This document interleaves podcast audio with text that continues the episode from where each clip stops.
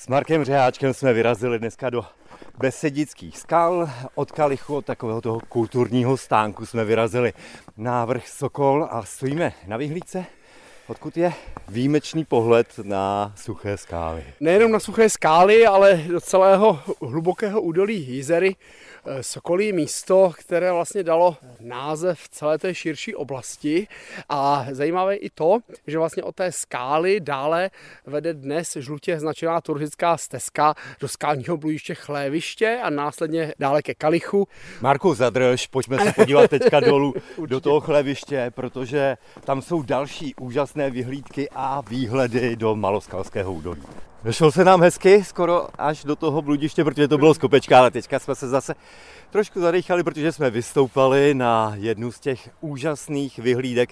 Tohle je Husníkova. Husníkova vyhlídka. Mně se při tom přístupu nejvíc líbí ten průstup, kdy člověk klesá z toho Sokola a najednou před sebou vidí tu skálu, do které vede ten úzký průchod. To je taková brána do toho Chléviště. Má to takový až mystický náboj. Chléviště je pověstné a možná i ten název tomu napovídá, že se sem vlastně lidé dlouhá staletí chodívali ukrývat před nebezpečím. Údajně podle pověstí sem vlastně vodili i svůj dobytek, ty krávy, ovce, kozy, a proto to vlastně bývalo někdy označováno jako Chléviště.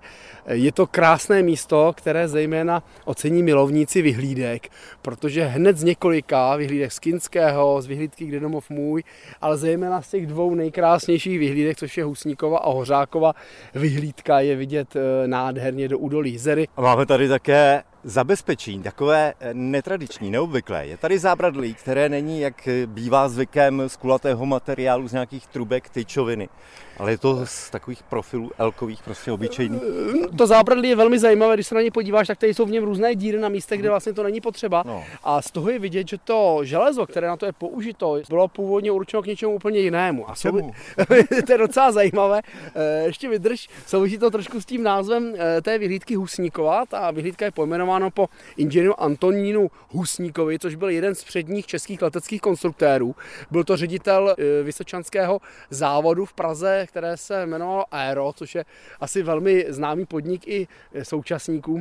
A on byl jedním z těch, který vlastně podpořili vznik té celé vyhlídkové trasy, která v roce devatenáct třicet pět v září byla otevřena právě okolí Chléviště a byla pojmenována po prezidentu Benešovi. A právě ten Antonín Husník toto jaksi podpořil z té továrny a patrně použili materiál, který ta továrna měla určený pro úplně něco jiného. Proto ty vyhlídky vůbec nejsou typické a blbě se to drží, to zábradlí. Ale jak je vidět, šlo o velmi kvalitní materiál, protože za chvíli bude tomu zábradlí sto let